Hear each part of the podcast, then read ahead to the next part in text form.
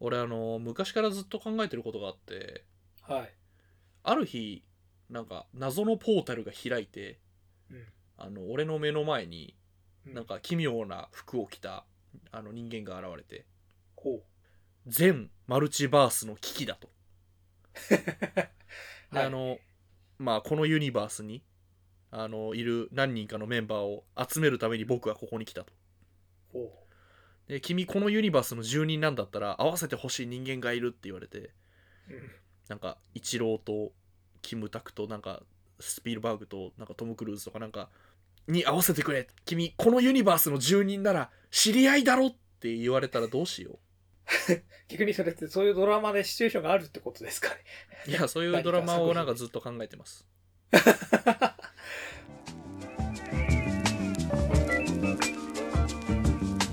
Heroes, kaiju, action movies. Hopeless otaku and occasional guests talk their hearts out. This is Remocone Radio. なんか、この世界の住人だろっていうくくりで言われるやつね。そうそれをもし現実でやられたら、すごいベーコン指数みたいな話になっちゃうよね。そうなんかこのアース2の住人だからみんな知り合いみたいなあの扱いってうーんそうなのか？なんかちょっとね同じ町の人でもなんなら知らんぞ俺そうだよね。その、うんなんか、下手したら隣の家の人だってさ、そんな知り合いじゃないから。挨拶はするかもよ、みたいなさ。ま。あというしょうもない話は置いといてそう最初あの寸劇やろうと思ったんですけどねあのできなかったですアキラさんが別次元から来て、俺に無茶ぶりな要求をしてきて、いや、知らんってなるって話をして、あの、体感してもらおうっていう、ね、ことを考えてましたけど。でもそれ映画のネタにしたら面白いと思うんだよね。あのいろんなその豪華俳優のカメオ出演だけしてさなんかそのめちゃめちゃアポを取ってマジで会いに行くっていう。まあいいや。でえっと で今日のお題は、えーそういうまあざっくりとまあ最近増えてきましたが昔からそういう概念はあったにはあったユニバースものの話です。すげえ、もう、このユニバースものって言い方自体がまずがざっくりしてもね。なんか、うんあんまり、あんまり定義をここで決めないたくない感じもあるよね。ざっくばらんな話というまあねまあどうせ雑談なんでねか。はい。というわけでえっとこんにちは四条明ですはい。えっと、現在、コロナが流行ってしまったバースの住人のかがせです。はい。そう言われるんだろうね うん、そうですよ。コロナバースですよ。やだ他のな人から見たら。コロナバースってやだ。でもちょっとかっこよさあるけどね。SF っぽい響きもある。確かにうんでも、うん。コロナウイルスが蔓延した世界。言われちゃうぞ。これは他の住人に。そうあのやっぱりみんなマスクをつけてるんだねって言われるそう。逆になんか、あ、そうだそうだ。この世界ではマスクをつけるのがルールだったねって言われるから。でなんかこれでよかったっけって言ったらバシューってなんか酸素マスクみたいなのつけて違う違うっていうやつ大げさ大げさ。でなんだっけ、ね えっとそまあそうその SF 面白そうじゃない？むしろ。あ 確かにうん。今撮れるよね。はい。でなんだっけ？あのまあそのまあユニバースものといったってまあピンからキリまでっていうあ、まあ、クオリティの問題じゃなくてそのうん。例えばその幅広いよ。スターシステムっていうほらあの手塚治虫とかがねやっていた、うん。あの同じ顔の登場人物がいろんなところにそうそうそうそう。出てくるとか、うん映画で言うとね、ラストアクションヒーローとかね、その辺かな。あーまああれはちょっと、一作品の中でっていうのはあれだけど、うんまあまあまあね。まあまあ、まあ、あれでほら、一応 T 線が出てきたりね、うんうんうんするので。あれちょっとスターシステムっぽいんだよね。どっちかって言ったら、別にあれカメオとかでも、カメオだけど、うん。まあ映画で言うとカメオ出演が近いかな。あそうですねスターシステムカメオ出演に近いうんあのーであと、まあ、スターシステムよりもうちょっと、まあ、上というとあれだけどあのユニバース的なあのベクトルで見たらちょっと先、すぐこういう言い回しをするあのーで見るとあのハイパーリンクうん。あの例えば同じ監督の作品に例えば同じ小物同じブランド同じ会社が出てくるとか。サム・ライミにおけるベージュのセダンですね。これは。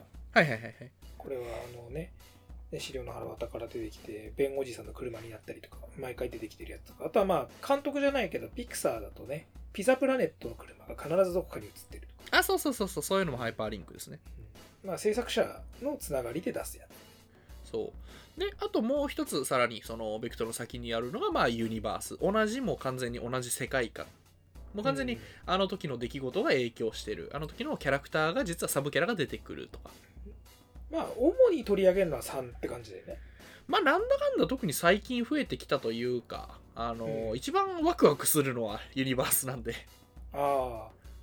ユニバースね。うん、いろいろ増えましたね。まあ一人にやっぱ MCU がそこまで成功しちゃったっていうのがでかくてまあなんつうのもともとあったものだけどさはっきり言ってさ、まあ、一長一短はあるわけじゃない？これって。まあね。やりすぎると面倒くさくなる話だからさ。あのあいつあの時何してたの？みたいな。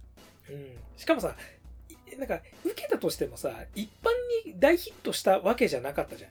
まあなんかいわゆるその続編じゃなくてユニバースものっていうね。あのがそのそれをなんかあれだけの規模の映画で明確に打ち出したっていう例としてはやっぱ MCU ってあの一つ大きな例ですよね。うんそうそうそう。しかもそれであなんかこう今までだったらオタクとかマニアしか受けなかったものがあれだけメジャーで受けるんだって分かったから結構いろんなところが真似し始めたしそういった作品を作るっていうさプロジェクトを大々的に言い始めてね、そうね。うん。まあなんかそのいわゆるその明確なユニバースまでいかなくてもそのうん。まあなんかスターシステムとハイパーリンクのいいとこ取り的なものは別にあの国内海外問わず昔からいろいろあって。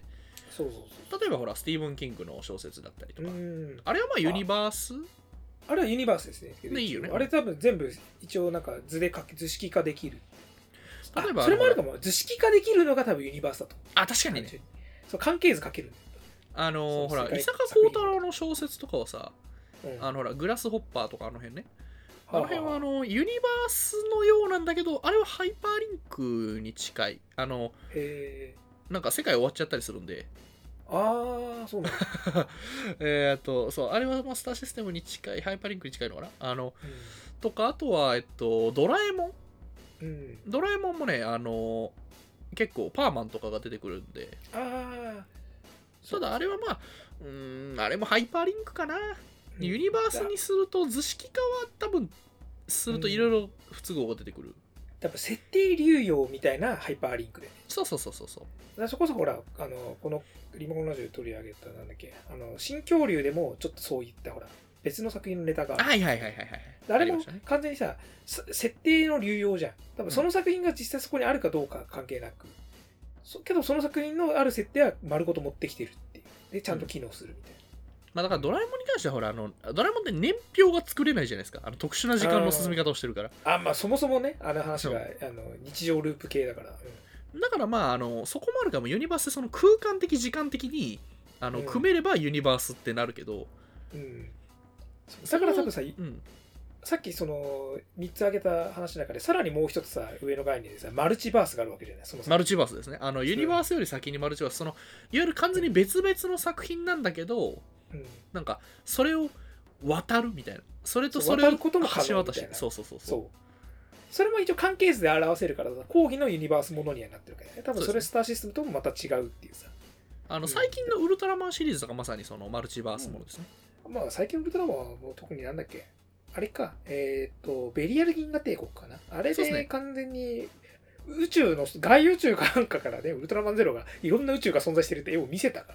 あの泡みたいなやつね。あれ良かったですね。すげえいいビジうんあれすごい SF 的なあれで。ああしかもあそこで言われちゃったからもうマルチバースでもう何でもありだって。で、うん。ほら最近のギャラクシーファイトでもねあの別世界の話をちゃんとするからね。そうねフューチャーアースとかね。そうそうそうそう。あとはまあだからあと俺あそのそれが好きなのがねあのちょっとあの仮面ライダーディケイドとかでもそうなんだけどうん。あの何々の世界っていうのが好きであなんかその世界にはその世界のルールがあってその世界そのなんかか演出が変わったりとかおなじみのキャラクターが出てきたりとか、うんうん。例えばそうだな日本でいうとあのキングダムハーツとか。ああキングダムハーツは確かにそれこそディケイド的な発想をもっと前からやってるねあれねあれもねいろんなディズニーの世界を回って、うん。あの面白いのがあのそれぞれの世界はちゃんと独立して存在しててあの世界の間を渡れる存在が主人公とかあのまあなんか敵の組織とかで。うん。キンうん。キングダムハーツって多分発想の音にはそもそもあれさディズニーランドそのものがあるよねおそらく。ああまあね。エリアっぽいじゃんすごく、うんうんうん。さだからさディズニーランドって逆に言うとさそう考えるとさマルチバースなのかもしれないねあれ自体いや俺もそういうふうに捉えてますよ。あの誰うん何々の世界、うん。俺さだから東京ディズニーシーでさすげえほらえこれリモコンラジオも話したかな？あのほら火山あるじゃない？プロメテウス火山、はいはいはいはいはい。あれがさ各角度ごとからそのテーマエリアの時系列にあの年代に合わせた地表になってんだよね確か。火山のあれ。すごいなと思って。でそれの複合体なんだよねあの火山あれすごいマルチバース的な発想だしそれを滑るのがあのプロメテウス火山あだからそういうのも好き。あのどのマルチバースでもこれが存在してるみたいなの好き。それが指標になるみたいな。そうそうランドマーク的に。でもそのランドマークの状態でわかるみたいなさ。そうそうそうそう、んまあそれちょっと違うけどねバック・トゥ・フューチャーにおける時計台ってさそういう役割があるじゃない確かにねあれあれも各世界をつ、ね、各年代だけどをある同じものがあるんだけどそれが違うことによって各それぞれの違いも分かるみたいそうなああいうのは出すとうまいよね世界観もあとなんだろうえーっとまあ日本のコンテンツだと例えばあの、うん。クランプの翼クロニクルっていうのもはあはなんかあのほらカードキャプターさくらとかあうん、うん。あの辺のあれもなんかそれぞれの世界を巡るみたいな話なのよ。あそうなんだ。へえ。あとはマルチバース系ガンダムエクサっていうあのエクストリームバーサスっていうゲームに合わせて出たやつもうん。あれもなんかいろんな世界を巡る話だし。そうですね。で多分ねビルドファイターズとかのシリーズになると多分あれはスターシステム的なものを入れてる、ね、あそうそうそう。あれは完全にスターシステムですね。うん。あとまああの最近俺はすごいこれあのファンからはちょっと冷遇されがちなんだけど俺は結構好きなのがあのヤングブラックジャック。へえああはいはいはい。そうそう。なんかブラックジャックの一応前日談っていう扱いなんだけどうんなんかそのいわゆるまあ戦後日本、うん。あの学生運動とかがどんどん盛んになっていく日本を舞台にうん。あのブラックジャックを主軸にしつつあの他の手塚作品を全部ユニバースとしてごったににしてんのよ。へえあ再構築系なんだ。そうそうそう。一つの世界にもう一回構築し直すみたいでちょっと MCU みたいな感じ。なうん。あの百鬼丸とか出てくるからね。えーえそうなんだ。すごいな。100そうそうそう。出せるんだ現一応現代とか近現代でしょ。いやもう完全現代ですうん。へえあその言い方で言うとあれは俺あれが好きだわ。あのまあねものまあ評判はあんまりよろしくなかったあのアニメ版のネットフリで今配信されてるね。今度やるゴジラじゃなくてアニメ版のゴジラの前日談小説の怪獣目視録とプロジェクトメカゴジラの小説の2部作が、はい。あれは世界観最高性ものとして超面白いから。あれよかったね。うんあれ読んあれ怪獣少しも好きだったら絶対読んだ方がいいと思う素晴らしい超面白い世界観構築ものだと思う、うん。あのなんだろうそのそういうさいわゆるレジェンドになった世界をささらにその再解釈再構築してユニバースを作るってさある種卑怯ではあるけどワクワクするよね、てか MCU もそうじゃん。うん、そうそう。MC も言うてそうだからね、うん。あれってそうそうそうだね。あとそれこそ言うとねウルトラマンメビウスとかもまさにそれに挑んでたし。確かにねあのうん。こういう拾い方するかっていうね。そうそうそうそうそうウルトラマンメビウ確かにそれスだとあの、あのね怪獣品質機だよねまず。ああそうそう。でドキュメントですそう。俺あれあのドキュドキュメント 3SP って言い方超好きだ俺今全く同じことを今言おうとした。ね 3SP ってあとあれですよ。アウト・オブ・ドキュメントって最高なんだよ。あーわかる。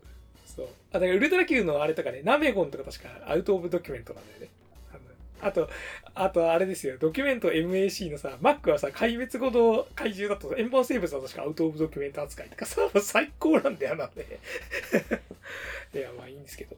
はい。まあそんな感じでなんかまあいろいろとねユニバースものがあってあと最近あの DC のねあのユニバースは結構目を見張るものがあって。特に DC ドラマバースだよねそう DC のドラマは最高。あのーあれはユニバースとマルチバースを同時にやってるってことだよね。あれはねもともとねそうユニバースもの、あそうそうだユニバースとマルチバースを同時にやってるってまさにその通りで。すごいよね。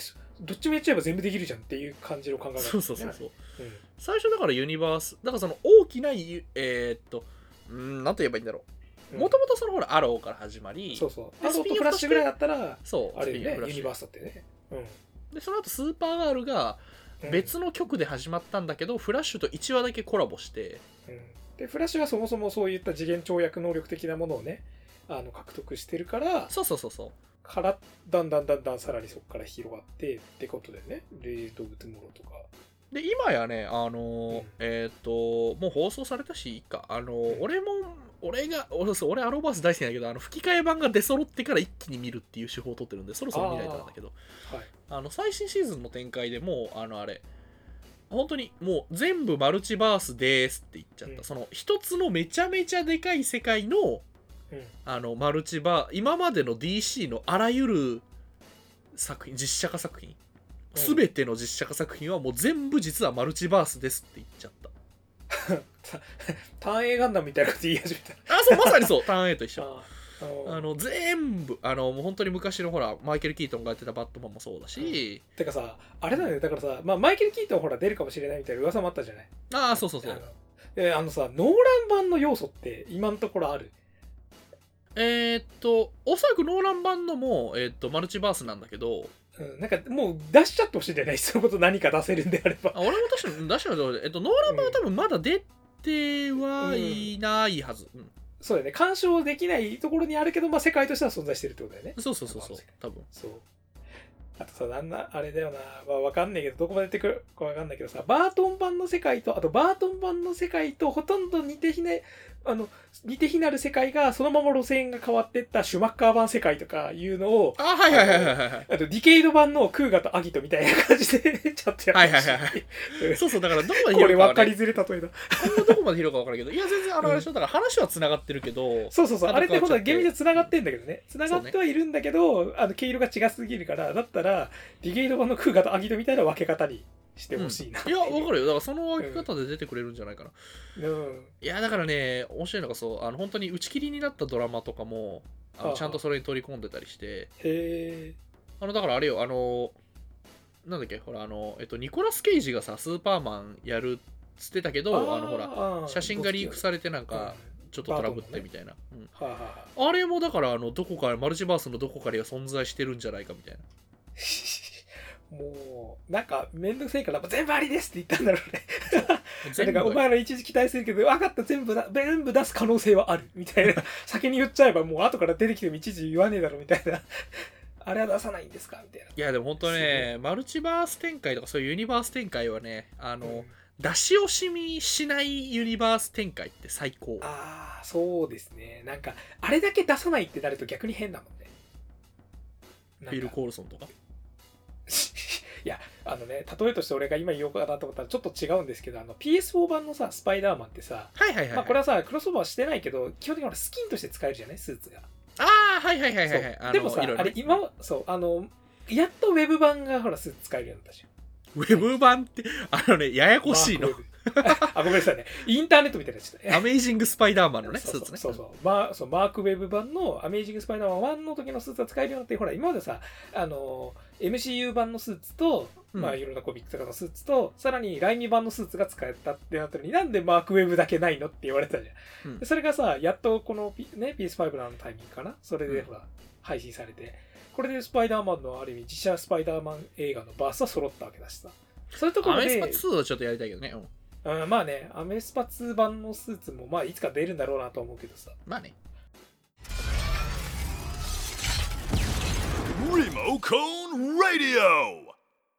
結構さユニバースものってさうん。まあ我々こういうねひとしきオタクだったらさそれこそなんだっけエンドゲームの公開時公開前にさあのースパイダーマンのさ予告編がさあ違うエンドゲームの公開前かなあのまずアベンジャーズエンドゲームの予告編がやってスパイダーバースの予告編がやって、でスパイダーマンはパワフルオブホームの予告編がやるじゃないうんなんで我々はこれをさ、全部さ、混乱しないで認識できてるんだろうってすごく思った。普通の人みたいな混乱するじゃん、まず。まあ何？アアニメのスパイダーマンがいるってどういうことみたいな。え、スパイダーマン生きてるってどういうこと？スパイダーマン消えたんでしょ？で、エンドゲームにスパイダーマン出てこないけど、え、どどうなってるの？みたいなさ。なのに、なんか、我々公開前なのになんで俺たちこれ混乱しないで見てるんだろうって俺不思議だったんだけど。まあ、けどね、あのーこうやってさ、マニアだったら、オタクとかだったら、基本的に世界観ものってさ、言われれば、あーってわかるけどさ、これを一般の人にさ、まで普及させたものとして、日本で置いてて結構でかいのは、あの、踊る大捜査線シリーズだと思ってて。はいはいはいはいはいはいそう。あれは結構日本でスピンオフっていう概念をメジャーにやった。で、だから、スピン、そう、スピンオフって何って言われた時に、踊る大捜査線だよって言うと結構伝わる人がいる。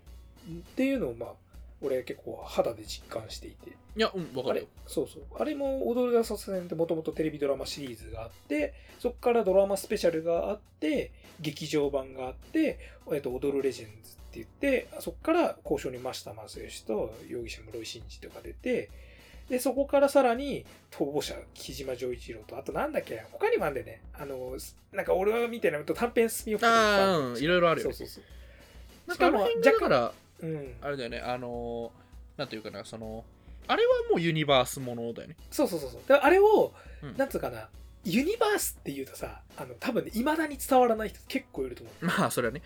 うん。まあ今のさもうちょっと若いオタクだったらさもう分かると思うんだけどそれをある程度年配の人でも年配っていうかなまあ5060ぐらいの人でもあ踊る大祖戦って流行ったじゃないですかっていうと多分伝わるんだよなっていう。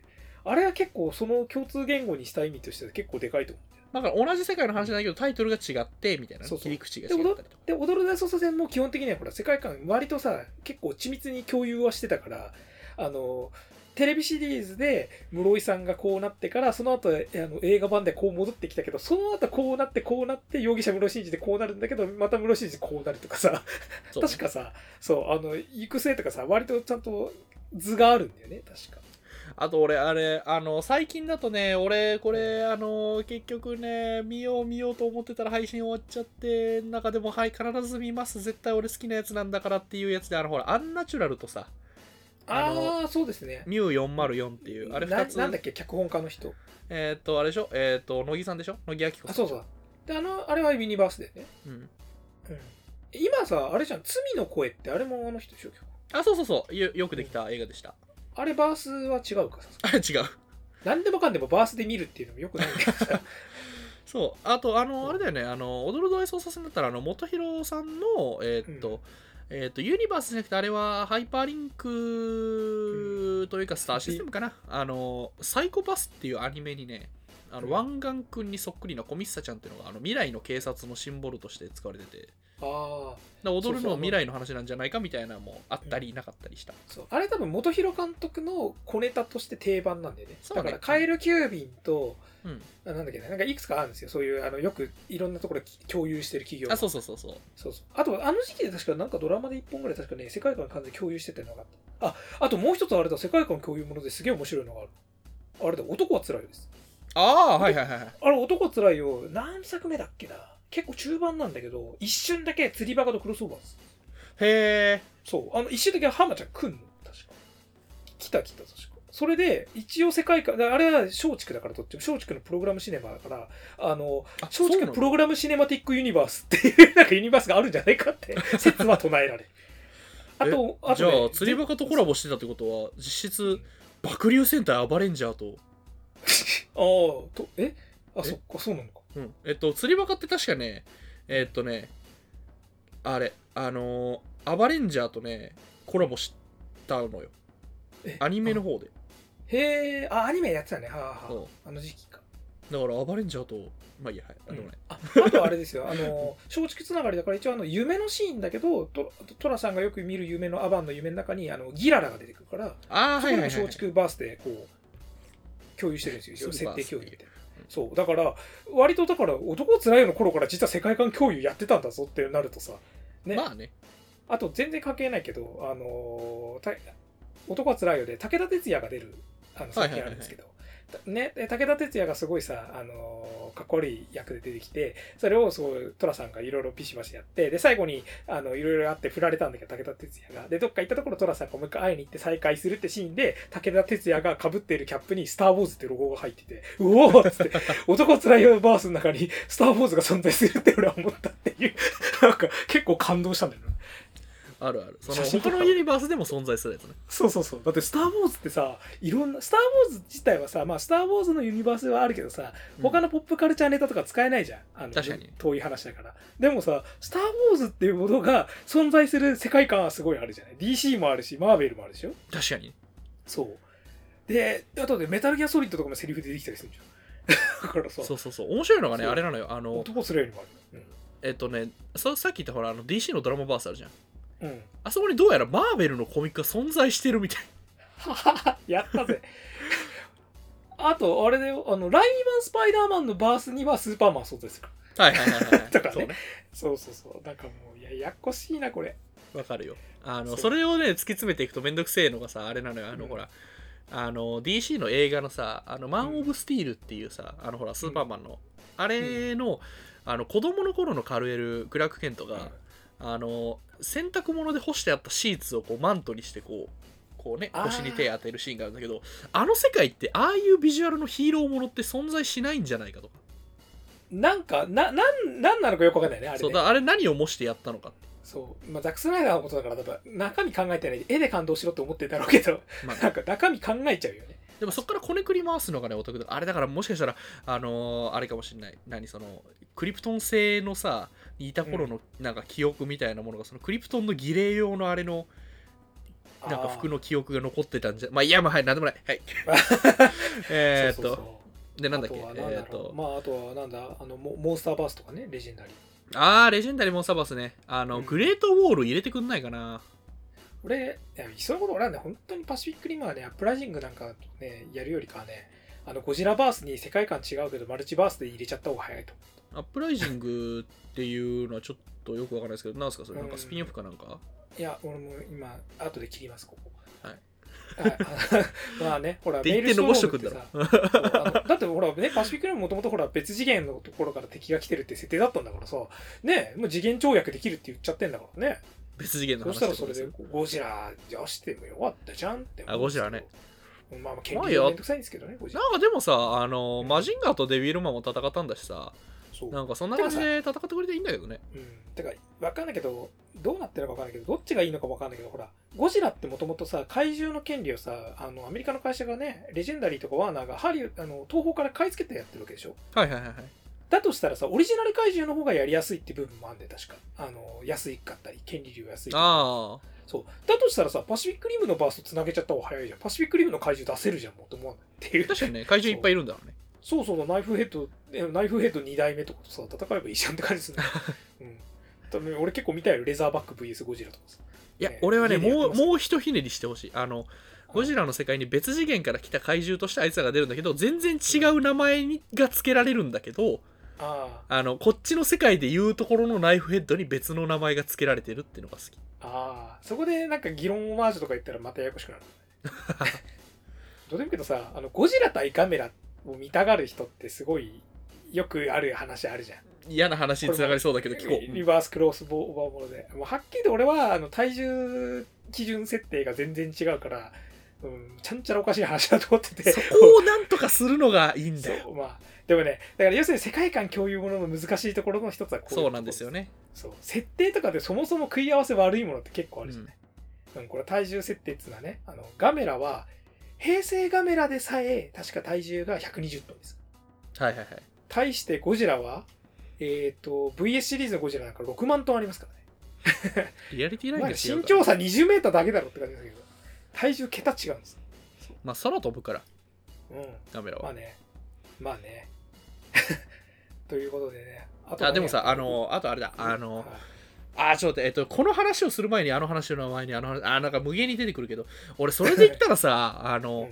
あれ何年だっけ？2010あの紅白でさあのシン・ゴジラ、えっと毎回言うけど、えっと、あれをシン・ゴジラという個体名として認識するのはどうかと思うけどまあ便宜上そう呼ぶけどシン・ゴジラが出た年あったじゃん。うん。あの年にさあのい。や俺はねこれこの話したっけ？俺。あの、俺期待してたのはあの当時 V6 がさうん。あの結成30周年かなんかだったじゃん。うん。あのー確か長野くんが結婚したじゃん。うん。おおら俺は、あの、もうサプライズであると思ってたのよ。あの、ー それはねウルトラマンティガ対シン・ゴジラが。いそれは難しいよ。それは難しい。まだまだ難しい。や、俺はあの、来年実現すると。さすが NHK さんはあの隠すのがうめえなと思ってたのよ。いやむずい全然それは。あとねあのねおそうあのねあの俺あのーゴジラ対ガメラにもあの懐疑的だが、うん。ゴジラ対ウルトラマンにも懐疑的ですから。いや、あの、いや、で、ででであのあれよ。あのー 最初、あの、あれなのよ。うん。あの、Take Me Higher を歌うわけよ。うん。V6 が。で、Take Me Higher を歌って、長野くんが、あの、別次元の自分の記憶を取り戻してウルトラマンティガに変身するのよ、まず。うんで、あの、現れたスパークレンスを手に。そう。うんで、変身するんだけど、ティガってさ、せいぜい、あれ何メートルだっけ ?4、4 50メートルじゃん。53メートルちょっとでかいんだよね。うん。あの53ですはい だけど、あの、あのゴジラさ、でけえじゃん。うん、でかいです。あれは倍ぐらい119.5メートルです。でしょ？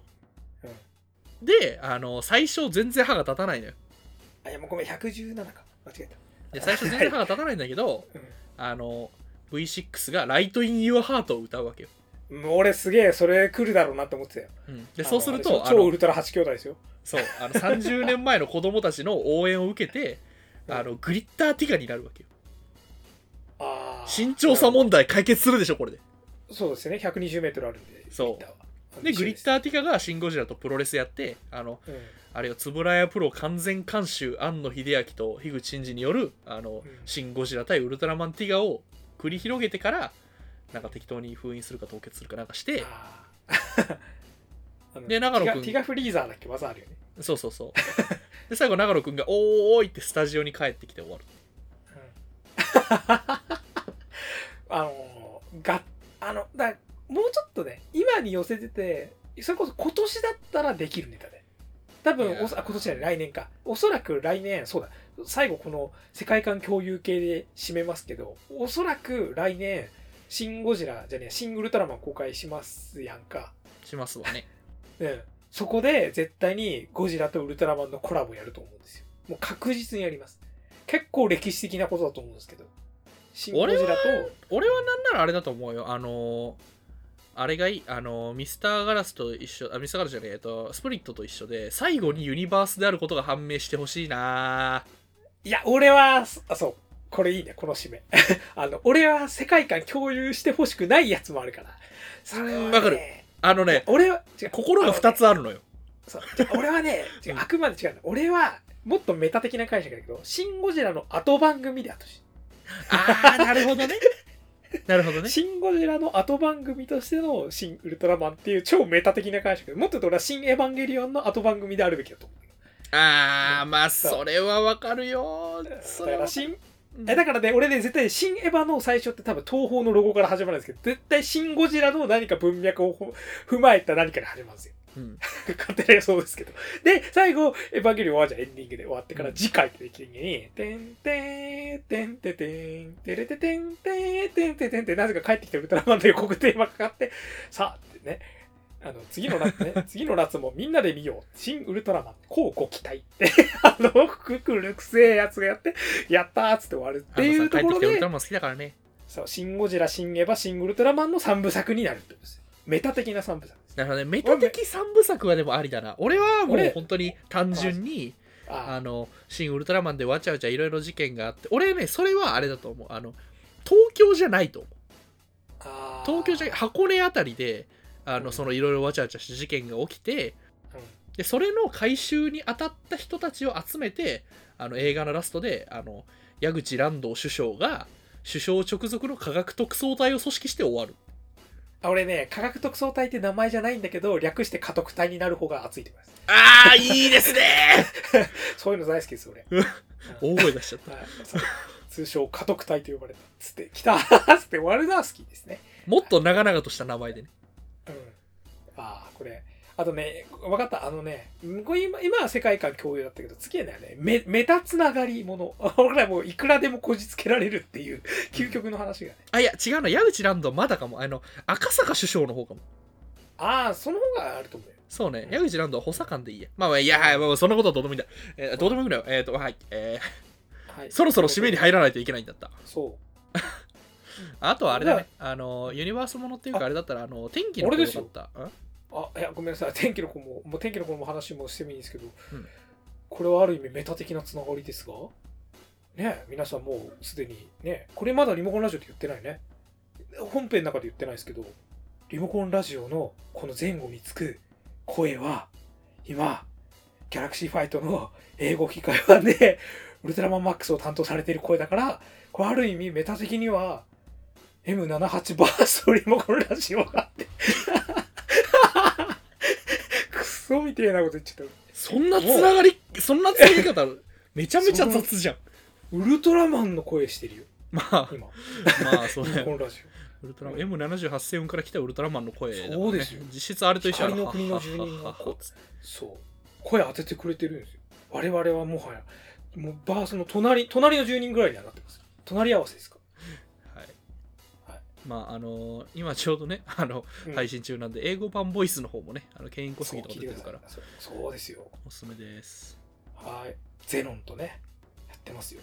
はい。ということで。で、なんだっけ、えっと、あーはい、なんか、ポッドキャストとかでも配信中ですが、えーポッドキャストでお聞きいただいている方々、えっと、いつもありがとうございます。結構いるよね、知ってるよ。あの、ぜひ、あの、YouTube の方でチャンネル登録とか、高評価の方、チャあの、よろしくお願いします。チャット。チャット見てね。チャットポチってね。あともういいや。もうポッドキャストいいやでいいんではい。なん Spotify でいいやでいい。はい。であのあの、あと、あの、番組のチャット Twitter もね、やっておりますので、うん。アットマークリモコンラジオ、フォローよろしくお願いします。はいえーあと、ハッシュタグ、えーリモコンラジオ、カタカナ7文字でリモコンラジオの方で、えー番組の感想もお待ちしておりますので、よろしくお願いします。